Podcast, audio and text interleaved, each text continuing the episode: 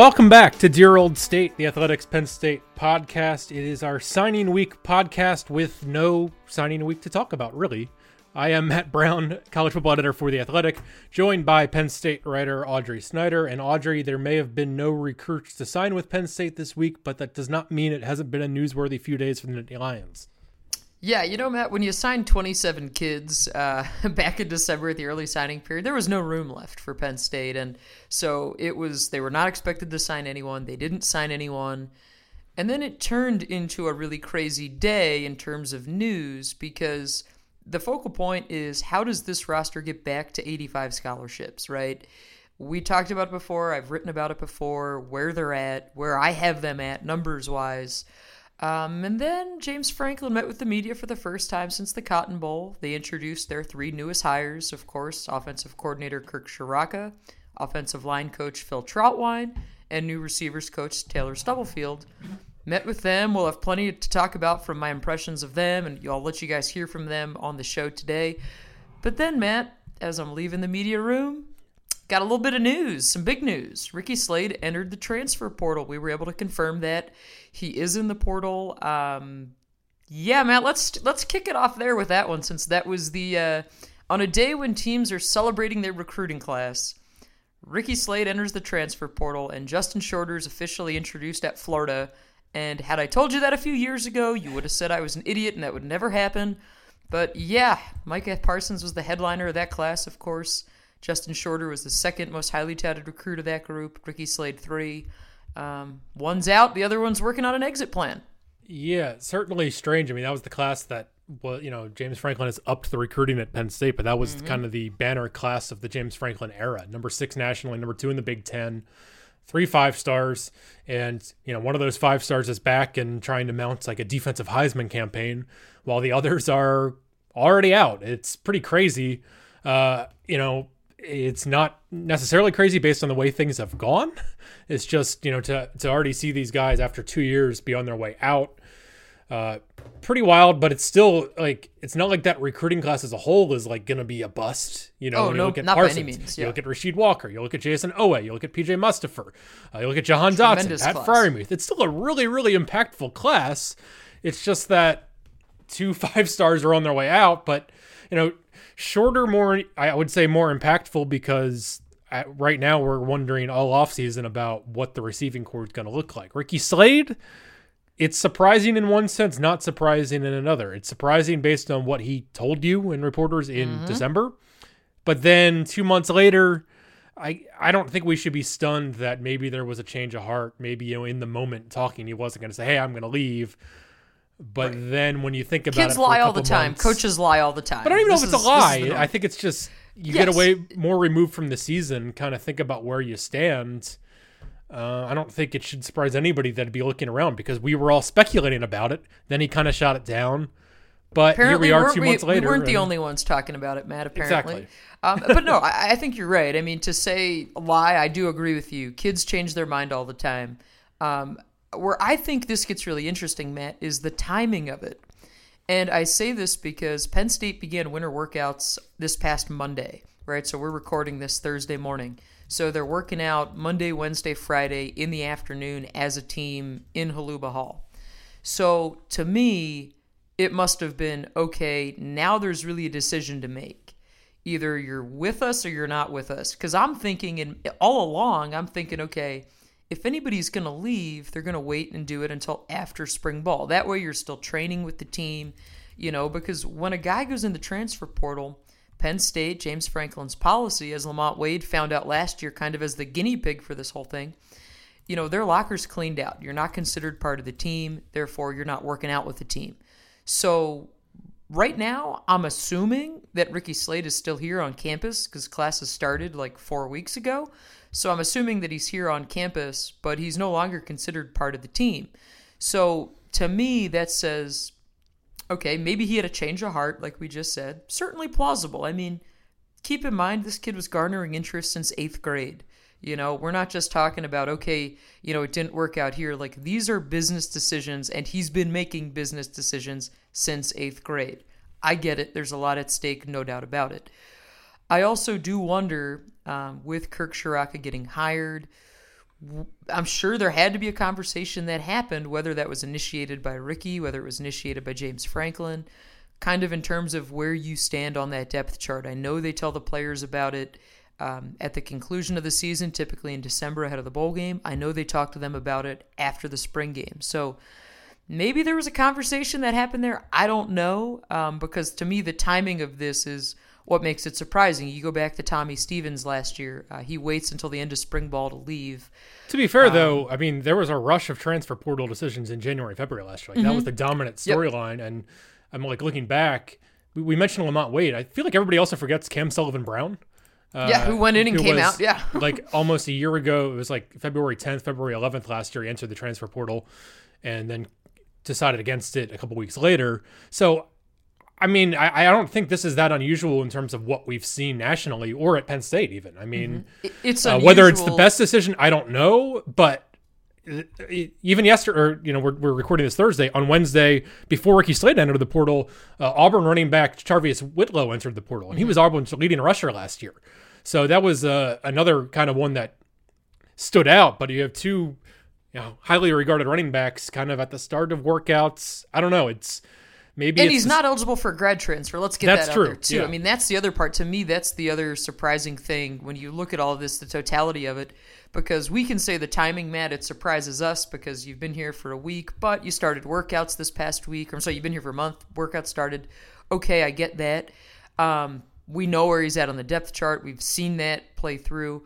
Um, we've seen and heard what he said about how he wants a degree from Penn State, all these sorts of things, how he loves the, the running backs in that room and Ja'Juan Seider. Um, but to me, it's you look at it and okay, unless he gets a waiver, you're sitting out a year somewhere. So that to me is kind of the other part of this that I think is just is interesting. But you're right. I mean, it's also because he's a five star, former five star kid that people care. It's why more people cared about Justin Shorter when you look at it. Um, Lamont Wade was a highly touted guy too last year when yeah. he went in the portal. Now, I know the thought process is gonna is gonna be there, and people say, well, what if Ricky Slade comes out of the portal?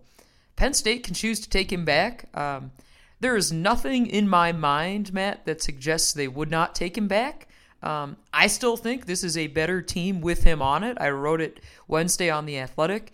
Uh, and I say that because I think, especially his abilities as a pass catcher, Ciarrocca would find ways to utilize that this year. But again, in fairness to Ricky, I get it. You didn't come here to be a slot receiver. You're a running back. You've always been a running back. So totally understand it from that point, too. Yeah, and it's it's just I think you again we're kind of like speculating. Ricky Slade hasn't spoken publicly about this. We just know his name is in the portal. So right. the reasoning we don't know. And again, this came out right after all of the coaches were made available on Wednesday afternoon. Um, so it, it's it's easy to see though. You know, we kind of we know this pecking order. Like Journey Brown just had an unbelievable finish to the season and he's going to enter. He enters 2020 as the top returning back. But we also know that Noah Cain, when healthy, was every bit as good as Journey Brown. It feels like, and is right up there too. And you know, had surpassed Ricky Slade despite being a freshman. And then we know that Devyn Ford has shown flashes, and he's you know going to be only a sophomore as well. And they signed two four-star running backs, including Caziah Holmes, who was already on campus as well. So it's unfortunate to potentially lose Ricky Slade. We know he has shown flashes, even though last year clearly just did not go the way he wanted in any way.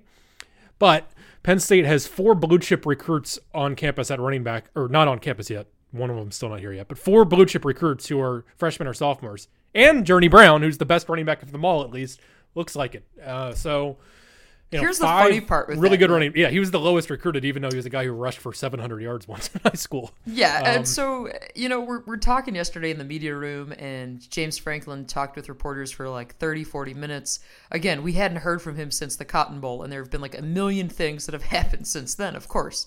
So, um, you know, I asked my question. What I asked him.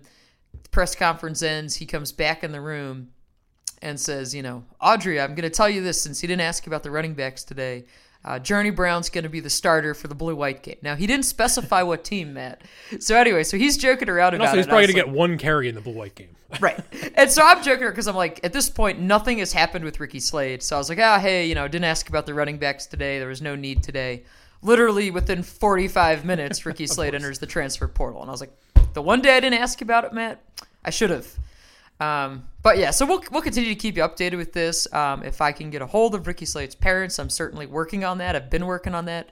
Um, very curious why the timing, those sorts of things. But Matt, it's a business. Um, as we see, coaches change all the time. Kids can change their minds, can go elsewhere. Um, so we'll see what happens. Uh, so we should also point out, so he's not the only Penn State player in the transfer portal. We have a couple others, Daniel Joseph, and also just coming out this week, reserve cornerback DJ Brown. So there are, I believe we're at three Penn State members in the transfer well, portal. Yes and no. Um, yes, Ellison Jordan's also in there, um, which he's oh, also oh, yes. brought a lawsuit against James Franklin this week in Penn State, a civil suit in which he plans to um, represent himself. So that's that's in there. But Jordan's seeking a grad transfer, and I mean, really wasn't with the team last year, so I don't know how we categorize that. And then right, we weren't factoring uh, him into Hunter the Kelly. numbers of the team. Yeah, right. And Hunter Kelly was awarded a scholarship last year, seeking a grad transfer. Uh, reserve center, also not really something to factor in. So yeah, I, I think three.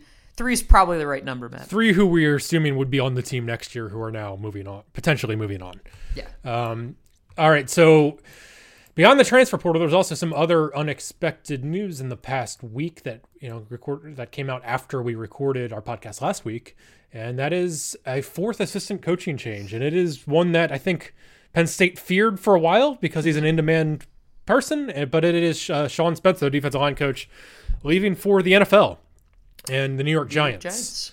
Yeah, and I think Matt you know, this is something that Spencer's had the opportunity to go before. I mean, he's been in contention if you go back, I wrote about it last Friday on The Athletic. Um, I went through, pulled up an interview I had a sit down with Spencer from a few years ago, and we were talking about his career trajectory and kind of his goals. And, you know, it, as he was here, I got the impression that the longer he was here, the more his goals kind of changed in a sense that, you know, at one point it was okay, I want to be a defensive coordinator and I really want to be a head coach. You know, maybe he's a guy you see at a smaller type school. Maybe he's like a Villanova head coaching candidate type thing. Uh, but then the more he was in this role, players absolutely loved him, which, you know, you saw that on social media play out. You always heard it from recruits. They loved him, loved the energy, loved the, the way he developed players. Uh, but the longer he was here, the more it kind of shifted to, like, I want to be the best defensive line coach in the country. And that's what he had told me um, in his office that day. So, you know, how does Penn State fill the role, Matt? And I don't think, and again, we've said that before though with Larry Johnson. You know, after after he leaves, and how what do you do? Um, I just think in terms of the production, in terms of how beloved this guy was, you almost have to feel for whoever takes that job because they're stepping into a place where Spencer just became this almost larger than life figure. I mean, where else, Matt? you know, do people recognize the defensive line coach as they did with this guy? I mean, it was, he'd be riding his motorcycle around town, he'd have chaos tattooed on his arm. I mean, it was really a special thing the way, you know, he'd interact with just the general population, the students, uh, the way he interacted with Nittanyville. I mean, all these things. Uh, it's going to be a tough job, but undoubtedly, James Franklin has his list. You have to see what he comes up with. But keep in mind, too, because I think whenever we talk about coaching changes, people always point to, well, oh, Penn State must not be paying these guys enough money.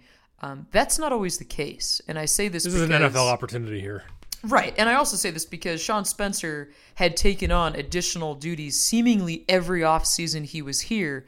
And I also went back in the story I wrote for The Athletic last week. And, you know, there was a point a couple off seasons ago where Brent Pry gave up one of his coaching titles so Sean Spencer would have it because with that title, came more, you know, job security in terms of keeping Spencer at Penn State and came more money for Spencer. So it's not like this guy was only the defensive line coach. You know, he was defensive run game coordinator.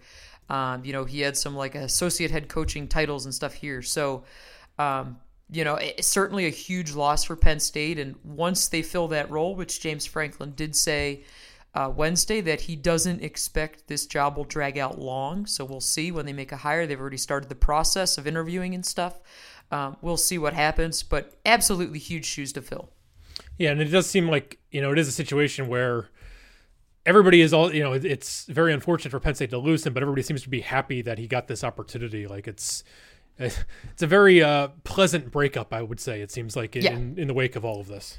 Uh, James Franklin said as much. He said Sean kept him in the loop as this thing was developing. It wasn't like James Franklin was blindsided by this. Um, it also doesn't sound like the players were blindsided by it either. James Franklin made a, made a point to say this week that you know they always try. They want the players to hear from them first whenever there's a coaching change.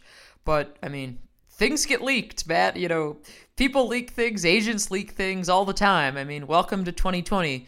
So I know when Ricky Rahne left, Sean uh, Sean Clifford learned through social media and said, you know, he sent a tweet to to Ricky Rahne, DM'd him and was like, "Is this true?" or texted him. So, you know, it doesn't sound like players learned this way, but where you do feel is for somebody like a Toney, who comes back for a fifth year. You know, somebody who's recruited by Sean Spencer, loves Sean Spencer.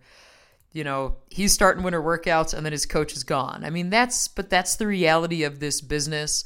But I think it really was a testament to what players thought of Spencer when they all took the social media. I mean, we're talking both sides of the ball, Matt. I mean, you had backup quarterbacks thanking Sean Spencer for his time here. Uh, so really a special, um, you know, a special tenure for him. But yeah, that uh, one last hire, I think. I, I hope we're yeah. we should never say, say never at this point. Like yeah, one I think last hire for James Franklin to make this offseason. Well, so as we mentioned, of course, there was literally no recruiting news on signing day, you know, beyond a couple like walk ons, but no new scholarship players added to the no. mix. Penn State's class, last I checked, was ranked 15th now nationally. Some others, there was a little bit of movement on signing day because some other teams did actually have some news, uh, but Penn State looks like we'll probably finish 15th, although there's still some uncommitted names out there. Uh, but and Matt, before we forget, before we forget, James Franklin still has not signed his contract. Yes, that's what I was going to get to. okay. So instead of that, okay. we had a press conference with James Franklin and then the three assistant coaches. So yeah, why don't you cover the James Franklin non-news first? Sorry, Matt. There was so much news. I thought you were going to forget about it. Uh, yeah, James Franklin, because this really was a stability move when you look at you know this 2020 recruiting class. James Franklin's new six-year contract was announced in early December uh, ahead of the early signing period to give those players some reassurance that he was going to be here. So he was asked uh, on Wednesday, you know, why haven't the details been released yet? And he said that, you know, it's because of all the legal red tape and all these sorts of things that it's not like he's just signing a three page paper, which I understand. Um, but he said he has not signed the contract yet. So what what intrigues me with this, Matt, again, healthy dose of skepticism here, that's the job, is why Sandy Barbour said what she said ahead of the Cotton Bowl, which was that, you know, she expected early in the new year that the, the terms would be released. Well, now we're, you know, into February and it hasn't happened. So James Franklin said he wouldn't say it was a holdup that anything happened, but also like why is why is it taking so long? Um, I think is is fascinating. I mean, I don't think this is, I've said this all along, it's no cause for concern, but I wondered things like, you know, how is he currently being compensated? Is it on the old contract that was still running because the new one hasn't been signed yet? Uh, all these sorts of things are going to have to get ironed out here shortly. So once we have the term sheet, Matt, we'll certainly let you know. Um, you know, I wonder too, is it is it also the fact that there are two lawsuits going on right now? Does that have any bearing on this? I don't know. Um, so just very curious why it hasn't happened yet. But yeah, I mean, he's not going anywhere. I mean, he, you know, he certainly plans to be here. The the player is expecting to be here. All these kinds of things. It's just eventually when people ask, you know, what's his buyout? What are all these things? Um, we do not know yet because it has not been signed. We're here looking forward to finding out, just as everybody else is. and we'll let you know as soon as we know. Uh, so then, as we mentioned, after kind of a long wait as well, this was the first time Franklin met with the media in a while, and also literally the first time that his three new assistants so far, we're waiting for a fourth, but the first three new assistants met with the Penn State media. So we're going to dive into that now here. So the first one, I guess we should start with is Kirk Ciarrocca, the new offensive coordinator, comes over from Minnesota. Uh, he was around the team at the Cotton Bowl, but this is the first time he's kind of He's met with Penn State reporters. So, Audrey, why don't you set up what we're going to hear from Kirk Ciarrocca here? Yeah, you know, this is a guy, as I'm sure people listening know, Pennsylvania native, and he told a story yesterday about how when he was a kid, his Pop Warner team went to a game at Beaver Stadium, and like it was such a thrill for him because he wanted to hear like the Nittany Lion roar, and he even gave us a really good roar sound. Um, he wanted to hear the roar for himself, you know, and so he was really pumped. He was a little kid, but then he lost his ticket. Um, so he had to sneak in with his coach. So literally his first Penn State game in Beaver Stadium, he snuck in um, with his youth league football coach. So times have changed. yeah, I mean, I'm hoping Sandy Barbour doesn't try to ask him for some money back, or you know, if there's anything there. But um, you know, to me, Matt, and I've said this all along. I, I think, I honestly think, and this is really difficult to do this hire pleased so many people, and I still think this was like the best possible hire they could have made um, within reason because Joe Brady was not coming here, and let's you know we knew how that was going to play out. But I just think you look at what he's been able to do with less talent. It absolutely made sense. Pennsylvania guy, grew up as a Penn State fan. He even said too that you know he was so hesitant about word getting out of this that as he was going through the interview process, he and his wife didn't even tell their kids until it got like much later on in the process and didn't tell his parents because they were like really excited about this, really wanted to be here, wanted this to work out. Um, so, you know, the other thing is James Franklin made it very clear on Wednesday that they're not blowing up the offense. And I don't think anyone thought that was going to be the case, but just in case there was any lingering doubt, they're not blowing up what they've done. This is about blending the offense. It's about taking what Penn State did well under Joe Moorhead, under Ricky Rahne, and blending it with what Kirk Ciarrocca did well with the RPOs, especially at Minnesota. So that's what this is. That's how this whole thing's going to have to work.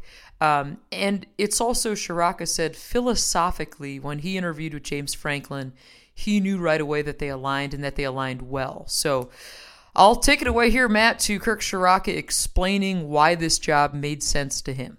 When James actually offered me the job, there was no hesitancy at that point, right? Um, you know, I had thought about it for a while, um, and I was. He just met that criteria. I'm not one of those people that makes rash decisions. You know, we had had a lot of success at Minnesota. Um, you know, so it wasn't uh, like the first phone call I'd ever gotten um, about possibly leaving there. Uh, so I had already had these type of conversations in my own head with my wife, um, and we knew exactly what we were looking for.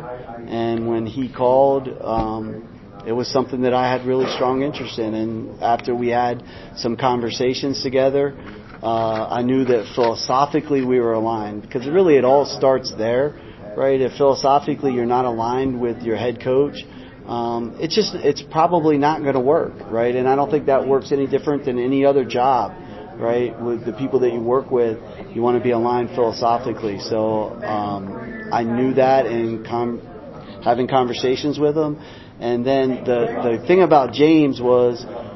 Um, we knew of each other, but we didn't know know each other. Before the Penn State Minnesota game, we shook hands and said hello. And he said so and so said hello, said to make sure we said hi, and I said yeah. So and so said to make sure I said hi, and we laughed, and then we walked and went our own separate ways. Um, but I, I have some people that knew him very well, and um, so I didn't have any questions about him as a person right? Um, for me, at my age, you know, I wanted to make sure that um, if I took another job, that I was comfortable with who my boss was and how I was going to grow as a coach, and that he was going to be a quality person and have the type of culture that I wanted. And so, uh, as far as a football coach, right, I had watched James for a while, so I had seen him, I had seen his career go along. Um, you know, I'd watched him become a great receivers coach. Then I watched him earn his next opportunity from being a great receivers coach to have an opportunity to be a coordinator. I watched him be successful at that job. Then watched him get another coordinator job and be successful. And then he had a, because he's an East Coast guy too, so you're following each other's careers a little bit, even though you're not getting together for going out to dinner, right?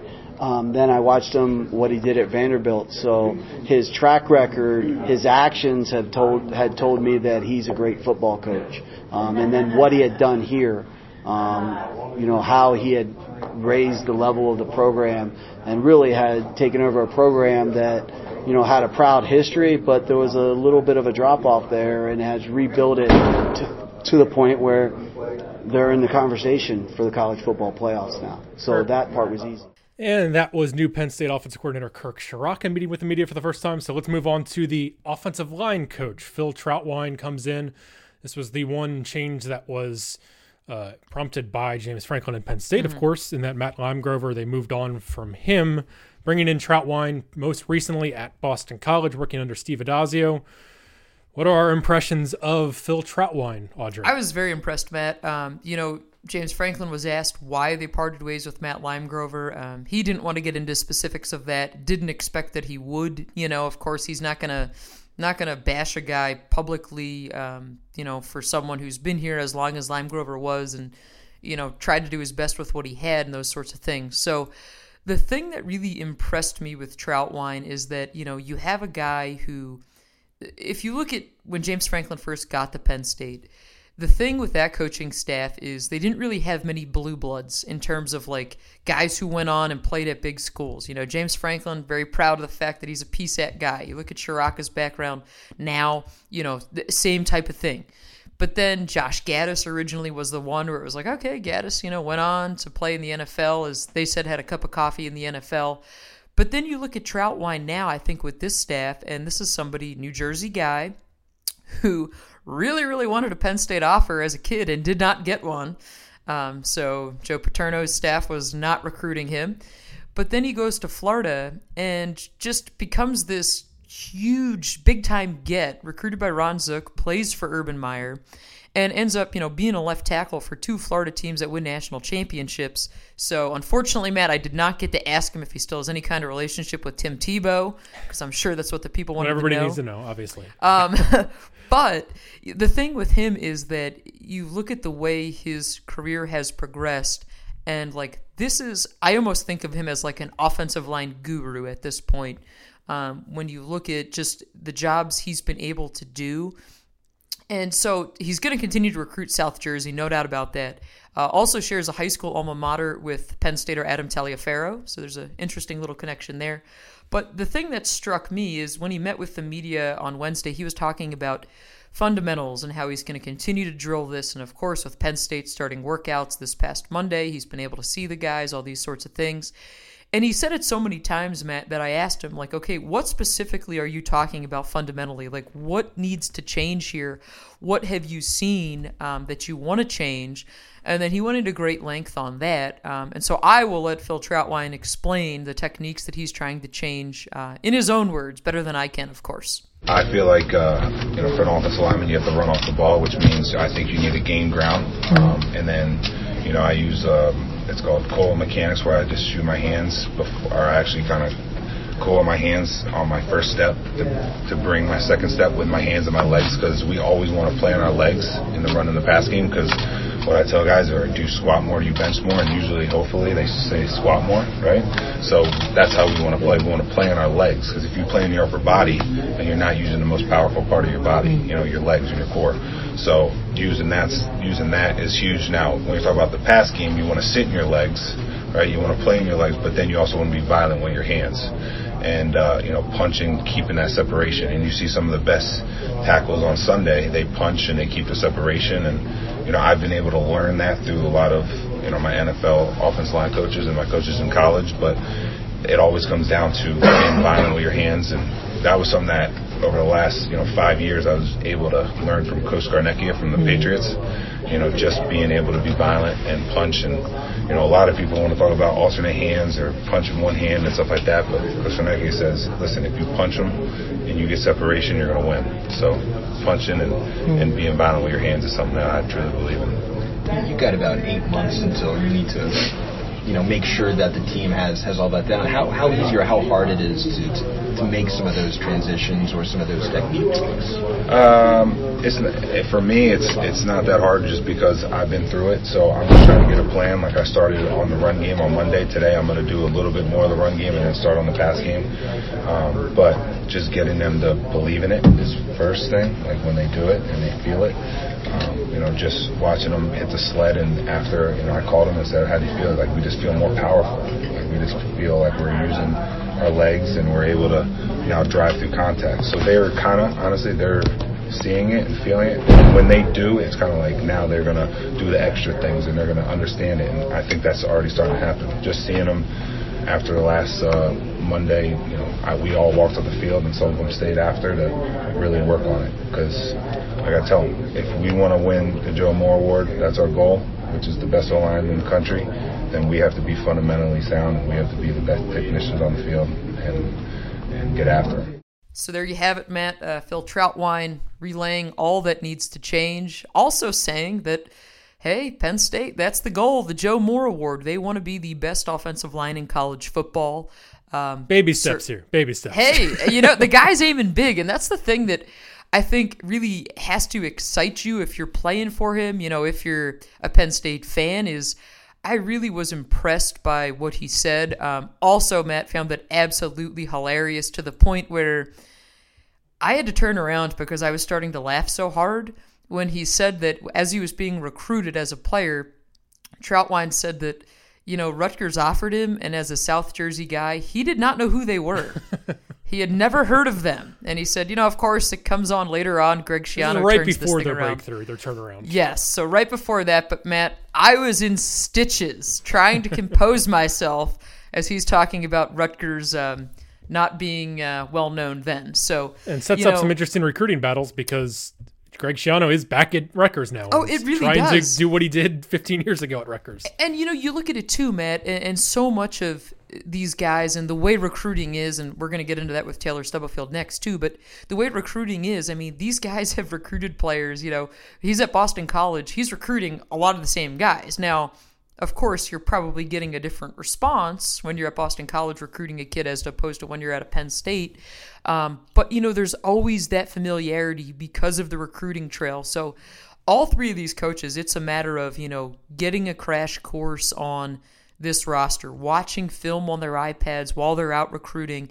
And then, even as Ciarrocca said, like after spring ball, they'll then go back and look at the cut ups from practice and figure out, like, okay, what are these guys doing well? What are they not doing so well? And really, then that's when they'll be able to better lay the groundwork for the summer and for fall camp. Um, but yeah, I, I, think you have to be very excited about the offensive line hire as well. Um, and I will have a story Friday on the Athletic from more from uh, Phil Trautwein and talking to the guy who recruited him, Ron Zook. Uh, which also, Matt, former Packers special teams coordinator Ron Zook. Very important to note. Mm-hmm. Yep. And so, last but not least, uh, we met with Taylor Stubblefield this week as well. First time meeting the new receivers coach. I think there's and, one question on everybody's mind here, which is what's the deal? Central what's the Washington, deal, man? Eastern Michigan, Illinois State, Central Michigan, New Mexico, Wake Forest, Utah, Tor- Toronto Argonauts, CFL, Air Force, Miami, now Penn State. That is all since 2007. Uh, I believe only three of those stops were multiple years and no more than two years Illinois State, Utah, and Air Force. So I think that's kind of the question everybody is asking of Taylor Stubblefield, isn't it? What I wanted to know, Matt, and maybe I'll ask it at a later date, is like, how do you get that good at moving? Because he's got to be a pro. like, you know, typically so.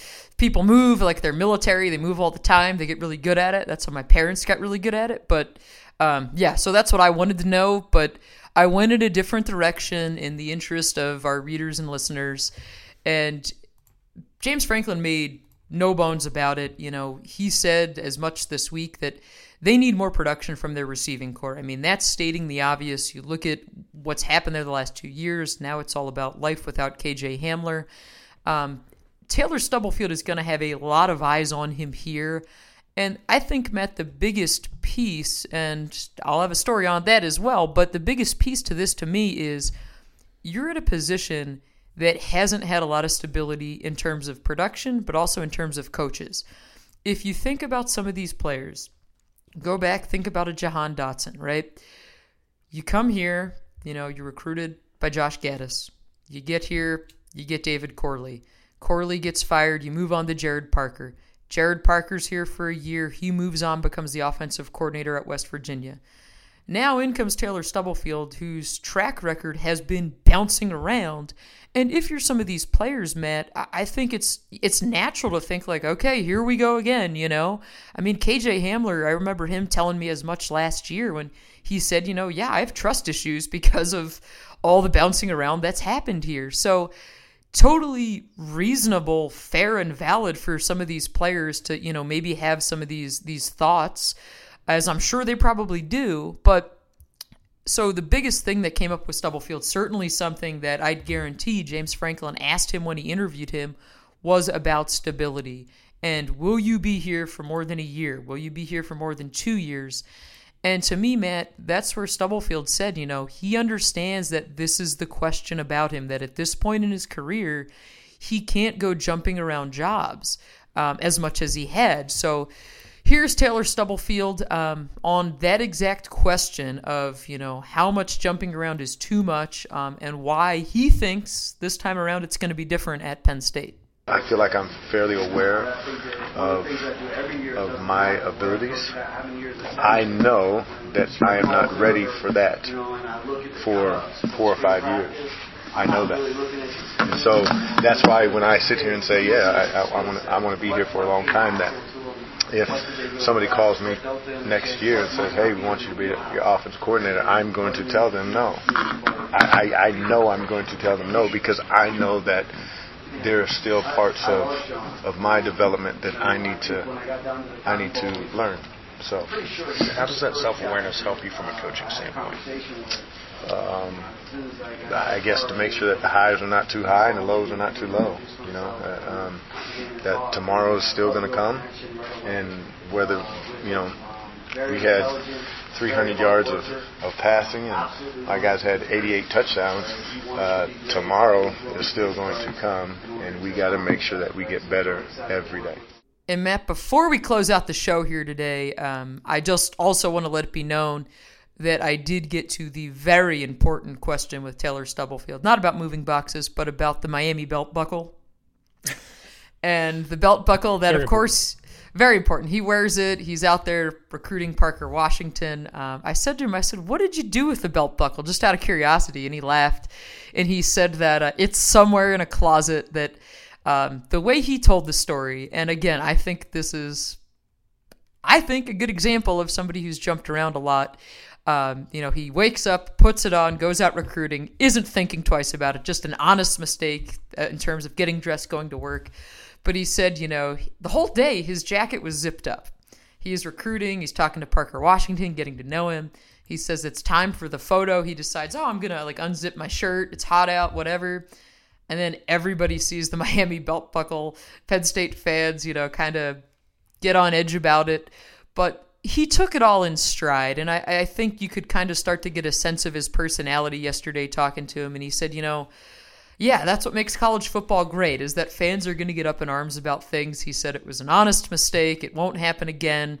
Um, he's since gotten new belts, and he also showed off a new Penn State belt buckle. He kind of lifted up his shirt and said, "Look, like I got it all taken care of." Um, so I thought that was uh, it was a gift from Penn State's equipment staff. They got him this belt buckle. So he said perhaps the Miami belt buckle will return as like a white elephant gift in the coming years uh, for the coaching staff. But you know, this is as much as as much as we want to and will always talk about football here, Matt. Keep in mind, you know, when you have as many staff changes as Penn State does, and you know you've got a fourth hire coming up at some point with the defensive line coach. This is a change for James Franklin too. I mean, this is he compared Sean Spencer because, of course, Spencer, him and Pry had been together for so long, dating back to Vanderbilt it's really like the end of an era in that regard. Uh, but he's like, you know, Spencer was their road dog. These guys are traveling the country together, coaching and recruiting. It's not just like, you know, you're walking into a nine to five job and seeing the same faces. So for Franklin now, it's a matter of getting to know these personalities, meshing these personalities, figuring out. One of the things I remember him saying a few years ago with Joe Moorhead was like something as simple as like, figuring out what time of the day did Moorhead work best. Like Moorhead was a night owl. James Franklin is an early riser. Like, how do you make that work? And so, all of these behind the scenes things will continue to happen um, as they round out their staff. But yeah, I think uh, Matt, you know, so far so good with with what they've been able to do with this coaching staff. Uh, I'll certainly continue digging into it more on the Athletic. I've plenty more stories on this um, as we cruise into the offseason. As soon as they hire a defensive line coach, uh, we will be all over that as well. If anyone else goes in the transfer portal, we'll see. Um, but yeah, so much for a uh, quiet, nonchalant February signing day. Exactly. It's there's always something happening. Uh, so yeah, make sure to if you do not subscribe to the Athletic, subscribe for all of our great college football content, all of our great national content, international content, uh, but of course Audrey's Penn State coverage, which will keep going uh, here on Dear Old State. We will be back in the near future, a little bit more, not as regular of a schedule in the off season, but spring practice is rapidly approaching, so we will be back fairly soon. Uh, please rate, review, subscribe to the podcast if you're enjoying us. And uh, yeah, thank you for listening to Dear Old State. Subscribe to the Athletic, read Audrey. We will be back soon to talk to you again.